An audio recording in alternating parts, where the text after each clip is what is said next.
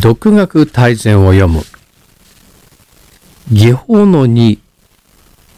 学びたいものを一つ選び、できることを知っていることを書き出す。今日は小説を書くときにこれってどんな役に立つのかって、そんな話をしていきましょう。新刊、家康の選択、小牧長くて、大絶賛発売中、鈴木喜一郎パコパコラジオ。今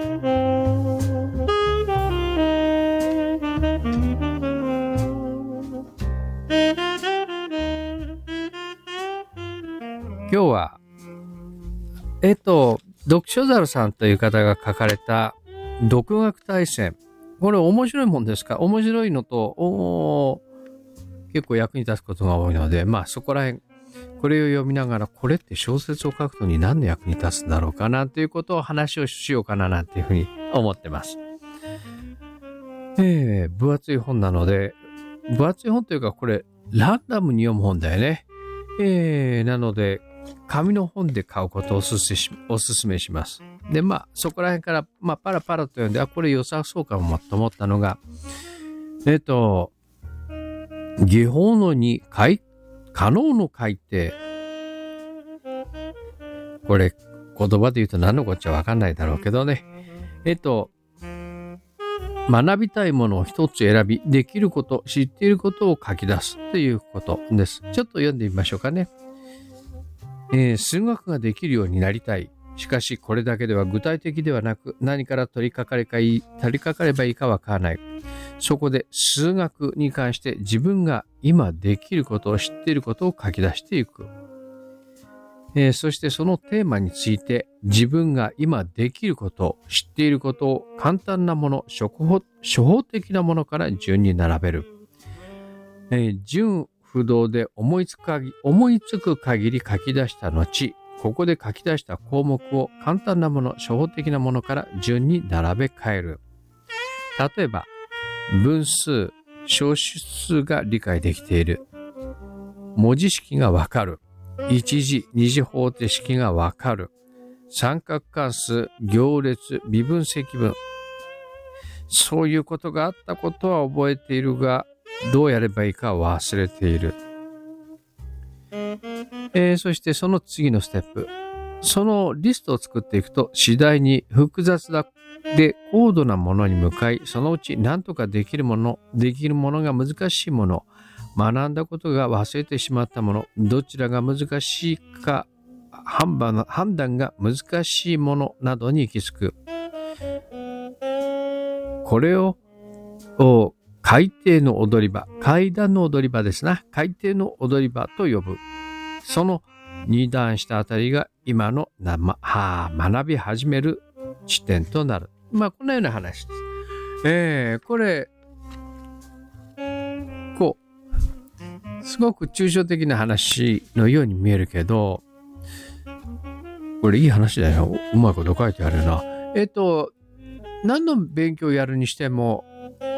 こう、まず、これやるためにはまず自分の実力っていうのは確認しなきゃいけないんだけれど、うち、あの、鈴木吉の小説講座の場合だと、まあ、いろんなパターンがあるんだけど、国語に関しては学校の勉強のやり方っていうのがあるので、国語に関しては、とりあえず中学校3年生の勉中学校卒業の勉強をしましょう。それそれで9割取れなかったら、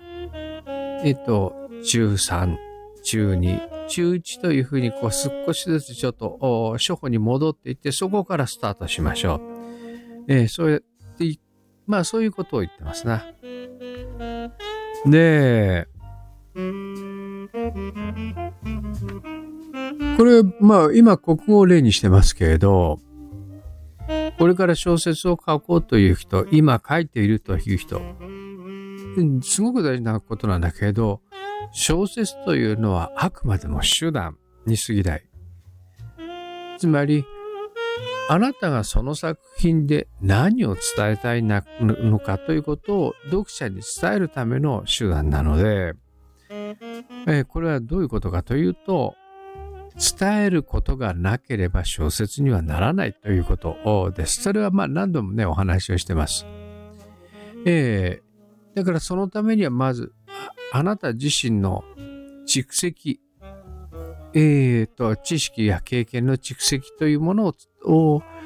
改めて知っていく必要があるということです。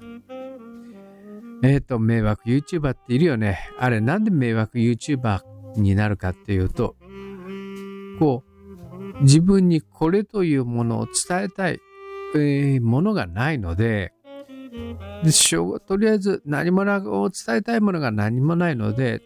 とりあえずなんか、あ悪いことやって、そうするとやめなさいよっていう人いっぱいいるから、やめなさいよっていう人が寄ってくるから、そうするとアクセス上がるよねっていうことで YouTuber になっていく。意外と忘れやすいですけど、小説家も、小説家も、そのかなりのその古いコンテンツなので、メディアなので、小説家にも迷惑 YouTuber に属する迷惑小説家っていうのは小説家昔からいたちょっと思い出してみようや。ね。小説家と呼ばれる人で、こう他の人に迷惑をかけまくってる人、いわゆる破滅型の人とかさ、いっぱいすぐにパパッとあの作品、この作品ってこうパパパパパパッと思いつくよね。それです。で、それを否定はしないけれど、ただ、プロとしてやっていく上では、それを、そうやってやっていくと必ず行き詰まるのでね。えっと、このラジオを聴いてる人は、プロになる人だと、プロになることを目的にしてる人だっていう、まあそこら辺のところは一応頭には置いているので、で、あと、小説を書いてプロになることは決して難しいことではないし、夢語りで、夢の夢物語でもないっていうことは、まあ僕は自分の経験ではよくわかっているので、だからあなた自身が明日デビューしたとして、じゃあ次にこれ書きましょうって言った時に、えー、知識のストックがないとどうしようもないからね。すぐに行き詰まる。で、そのためにはどうしたらいいかっていうと、自分自身の自分に何ができるのか。ということをもう一度洗い出すということです。で、それからもう一つ、小説を書く上で、できることとできないことを知っていることを、できることを知っていることを書き出すということは、これに関して、あなた自身のこともそうなんだけど、登場人物について、その主人公でもいいし、視点者でもいい、それから視点者の対立する人でもいい、その人たちについて何ができて何ができないのかということを書き出すということが大事ではあります。えっ、ー、と、なぜそれが必要なのか。えー、例えば、えっ、ー、と、手役のついた話だけど、うん、二人乗りのセスナに乗った、小型飛行機に乗ったとしよう。その二人乗りの小型飛行機に乗ったあなたが、あ登場人物が、そして、えー、飛行機に乗っている時に、パイロットが、こう、キュッと心臓が止まって死んでしまった。で、この時に、主人公が飛行機の操縦ができるかできないかっていうことでドラマは生まれるよね。飛んでる最中に飛行機が、飛んだ時に、止まっ、あ操縦士が止まった時に、じゃあどうするか。で、そこで、全く飛行機について何も知らないのか、いつもこう、そのセスナに乗っていて、小型飛行機の横に乗ってパイロットの横にいて、こういう風に操縦するんだなーってなんとなく知っているのか、それによって生まれるドラマって違うよね。で、それからと、もう、無線の使い方が分かってるか分かってないか、止まっちゃったらどうしよう。パイロットがキュッと隣で、えー、泡吹いて倒れちゃってて、もうどうしようもないっていう時に、えー、っと、そういえば無線機、こうやって使ってたよね。で、って言いながら、こう、無線機の使い方はなんとなく理解できてるというふうだったら、無線で誘導されながらどこかに着陸するというドラマがそこで一つ生まれるよね。で、無線で誘導されながらドラマをこう操縦するというドラマをしているときに、その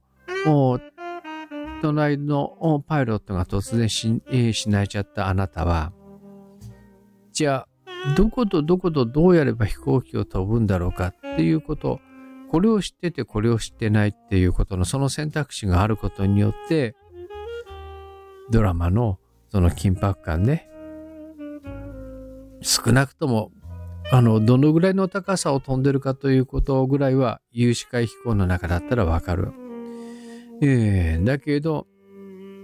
じゃあ、具体的にどのぐらいの高さでどうやって対処したらいいのかっていうことを、その登場人物が知らなかったら、今度はそれはそれで